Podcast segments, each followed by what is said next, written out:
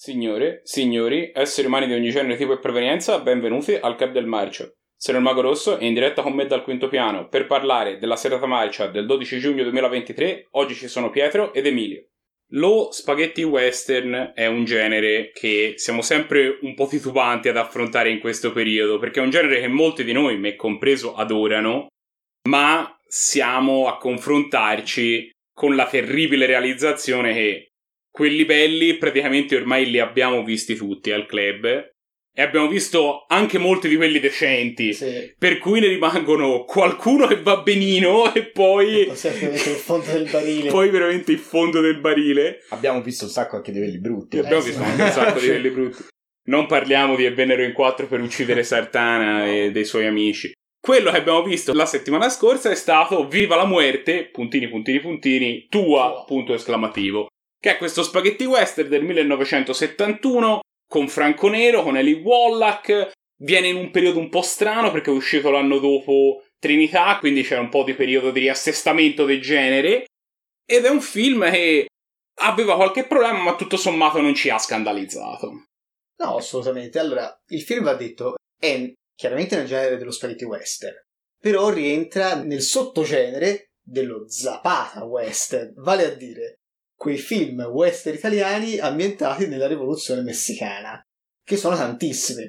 Abbiamo dal capolavoro di Sergio Leone, Giù la testa, ai grandi film come Una pallottola per generale, anche noto come Quien Sabe, a Vamos a matar compañeros e tanti altri, Tepepa e questo. E sono tutti film ambientati in questo periodo western che è mm, di primi del Novecento. Quindi magari è un western un po' diverso, magari si possono vedere oltre ai treni delle automobili, delle radio, cose del genere, un, un po' più tecnologico. E ambientato appunto in questo o sud degli Stati Uniti o Messico, e porta sempre in genere una versione spesso molto fantasiosa della rivoluzione messicana. Film che andavano molto di moda ovviamente in quell'epoca perché eravamo in piena tra il 68 e il 78, quindi in piena epoca rivoluzionaria in Italia e quindi l'idea della rivoluzione messicana andava molto di moda. Però alcuni di questi sono molto belli. Questo film ci prova, ma secondo me non ci arriva del tutto. Ci prova e non ci arriva del tutto perché fondamentalmente, secondo me, ma mi sembra di capire che siamo abbastanza tutti in sintonia, è un film che non riesce a scegliere un registro narrativo Sì, e ad attenersi concordo. a quel registro. Quindi è un po' Zapata western politico, quindi con temi molto seri, alcuni momenti anche piuttosto drammatici, situazioni sanguinose e poi d'altro lato ci sono momenti di commedia anche un po' stupidi, anche un po' fuori luogo. C'è eh, il classico topic da film western, comunque della caccia al tesoro all'interno di questa storia più ampia di rivoluzione messicana. Quindi è un film che fa fatica a capire qual è il tema che vuole affrontare davvero e alla fine fa un mescuglione che però né da una parte né dall'altra riesce pienamente a soddisfare lo spettatore, almeno per quanto riguarda noi, ecco. Uno dei risultati di questa cosa è che il film non spinge fortissimo sulla sua comicità, non è come Trinità che è proprio veramente una commedia, Mm, mm, mm. è un film più che presenta alcuni elementi comici, è un film scanzonato, Ma, ma... nemmeno, ma nemmeno sul dramma, come che ne so, una pallottola per il generale. No, Mm. certo, però secondo me se avessero voluto fare proprio in pieno fagioli western, il film sarebbe venuto peggio. Secondo me se avessero cercato di fare il clone di Trinità, se avessero cercato di fare Cipolla Holt, Sì, sì, il film sarebbe venuto una cacata. Invece questo film, insomma, qualcosa ti offre. No, ecco. qualcosa ti offre anche perché c'è da dire che il cast comunque è di qualità. Abbiamo Mazza. Franco Nero che fondamentalmente fa un po' il clone di quello che fa nel Sicario Sì. e abbiamo Wallach e loro due sono una coppia... Quante faceva in Vamos a matar compañeros? Eh, ora questo... Non ci, non ci si ricorda. Perché c'era anche in Vamos a matar Non compañeros. ricordo Sempre sinceramente, grande, non mi sovviene. grande aspetti questo, perlomeno quello che ci ricordiamo più per la colonna sonora. Assolutamente, Una delle assolutamente. canzoni più belle della storia del club. Che però non ha vinto il ninja. La colonna sonora, tra l'altro, è dello stesso compositore che ha fatto la colonna sonora di Massacro al Grande Canyon, che non ci era piaciuta No, e infatti no. non ci è particolarmente piaciuta neanche stavolta. uno dei protagonisti più brutti della Della storia storia degli del spaghetti cinema, western, sicuramente Mamma degli spaghetti mia. western. Questo film devo dire che qualche punto un pochino più saliente ce l'ha anche in un paio di scene che ci sono par- insomma ci sono un po' piaciute. C'è una scena abbastanza bellina in un villaggio messicano durante il Dia de los Muertos, perché ovviamente siamo in Messico, quindi ci deve essere il Dia de los Muertos. Non, non si mai. non si può. quando ci vanno gli avventurieri. Sì, sì, sì, solo al Dio de los Muertos. E c'è ecco, insomma questa scena di assalto, se vogliamo, quasi, insomma, c'è un po' una scena di guerriglia tra una guarnizione, una guarnigione, una guarnizione di soldati messicani stazionata in questo villaggio e i rivoluzionari comandati da Eli Wallach che cercano di liberarsene.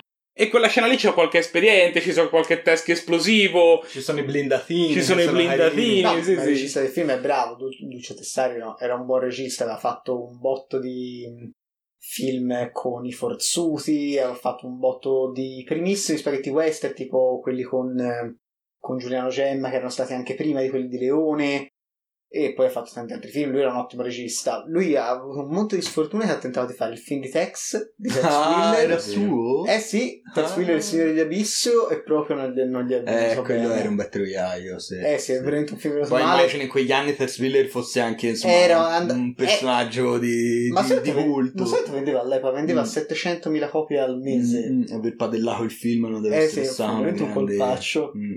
Se pensi a film dell'epoca come Diabolic, quello sì che era un signor Eh, film di sì. Baba, eh, su un personaggio dei fumetti. L'unico grande film Mm. italiano su fumetti a tutt'oggi. E di Wallach comunque devo dire, mentre la storia personale di Franco Nero non c'è da saperla, la storia personale di Wallach è bellina perché lui dà alla fine personaggio del popolo, un mezzo criminale, eh? Alla fine si trova invischiato nel mezzo della rivoluzione e vai con un, uno rivoluzione. scambio di personalità fondamentalmente diventa questo capo rivoluzionario perché è uguale a questo capo, ma poi lui chiaramente non lo è e quindi diventa un capo popolo, capo rivoluzionario, anche se poi è uno di quei personaggi borderline che diventa rivoluzionario ma nemmeno sa realmente cos'è la rivoluzione, però la porta comunque avanti ed è divertente. Ma anche il personaggio della giornalista, il nome dell'attrice adesso non mi sovviene Mm. purtroppo, non è un brutto personaggio, fa il suo. Poi stranamente è questo personaggio femminile che tira cazzotti a tutto Eh, fuoco sì, sì, risse, è è una cosa un po' strana È nei vero, film di vero. quell'epoca. Non sa tirarli No. cazzotti, la coreografia potrebbe essere fatta forse un grondino meglio. Però, insomma, è una cosa un po' bizzarra in un film del 71 vedere una cosa di genere. Per quanto riguarda i Ninja d'Oro, ne abbiamo dato uno solo e forse neanche del tutto meritato. No, abbiamo dato miglior western più perché quest'anno ne abbiamo viste veramente poche e quindi Sì, ci serviva un po' di divertente, roba eh. per i Ninja d'Oro, però c'è da dire comunque era un film che si faceva guardare, quindi per eh, quel poco che abbiamo visto quest'anno ci poteva stare. si faceva guardare fino all'ora e mezzo perché l'ultimo atto del film è Era, criminale. troppo, era troppo, troppo lungo. E infatti film, sì. il grande problema poi di questo film, oltre alle cose che abbiamo detto, è la durata. Dura quasi due ore, poteva avere tranquillamente 30 minuti di meno e l'ultimo terzo del film è veramente faticoso e lento. Cinque finali. Mm. Cinque finali. Cinque ne bastavano finali, forse sì. due. Forse due, al secondo finale, Potevi al colpo di scena, poi chiude il film. Non so quanti finali avesse invece il film che andiamo a consigliare, perché vi confesso che non c'ero quando l'abbiamo visto. Era un bel film, dai, noi andiamo a consigliare Il bianco, il giallo e il nero del 75 di Corbucci, sempre con Eli Wallach e con il grande Giuliano Gemma. Un bel western soddisfacente, divertente, non zapata, ma insomma, sempre in questo grande stile del, del western all'italiana. C'era anche Thomas Milian nella parte di un giapponese che sono convinto che se avessi visto il film mi avrebbe indignato. Sicuramente. Ma Vabbè. non avendolo visto non posso Secondo saperlo. me era molto accurato. Non- Dici? Non includevano molto a quel Cioè, tempo. dice che c'era un'ottima ricostruzione un della po' come cultura. quando fa il mongolo di Mongolia. Ri- Riesce a catturare tutta la cultura di Beh, Piacenza esatto. in quel film. Esatto, preciso.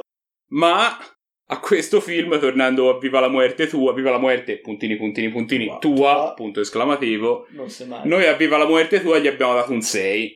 Perché è un film che non è da buttare via, però ha tutti i problemi di cui abbiamo discusso fino a questo momento che gli impediscono di essere buono. Però nel panorama degli spaghetti che ci rimangano poteva essere molto Sì, peggio. Non è un film che brilla, però va bene.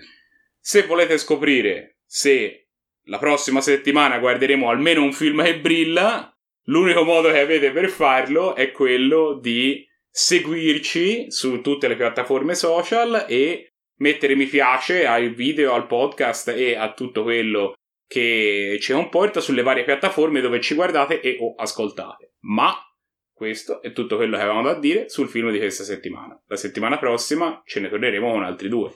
Ci vediamo allora. Ciao.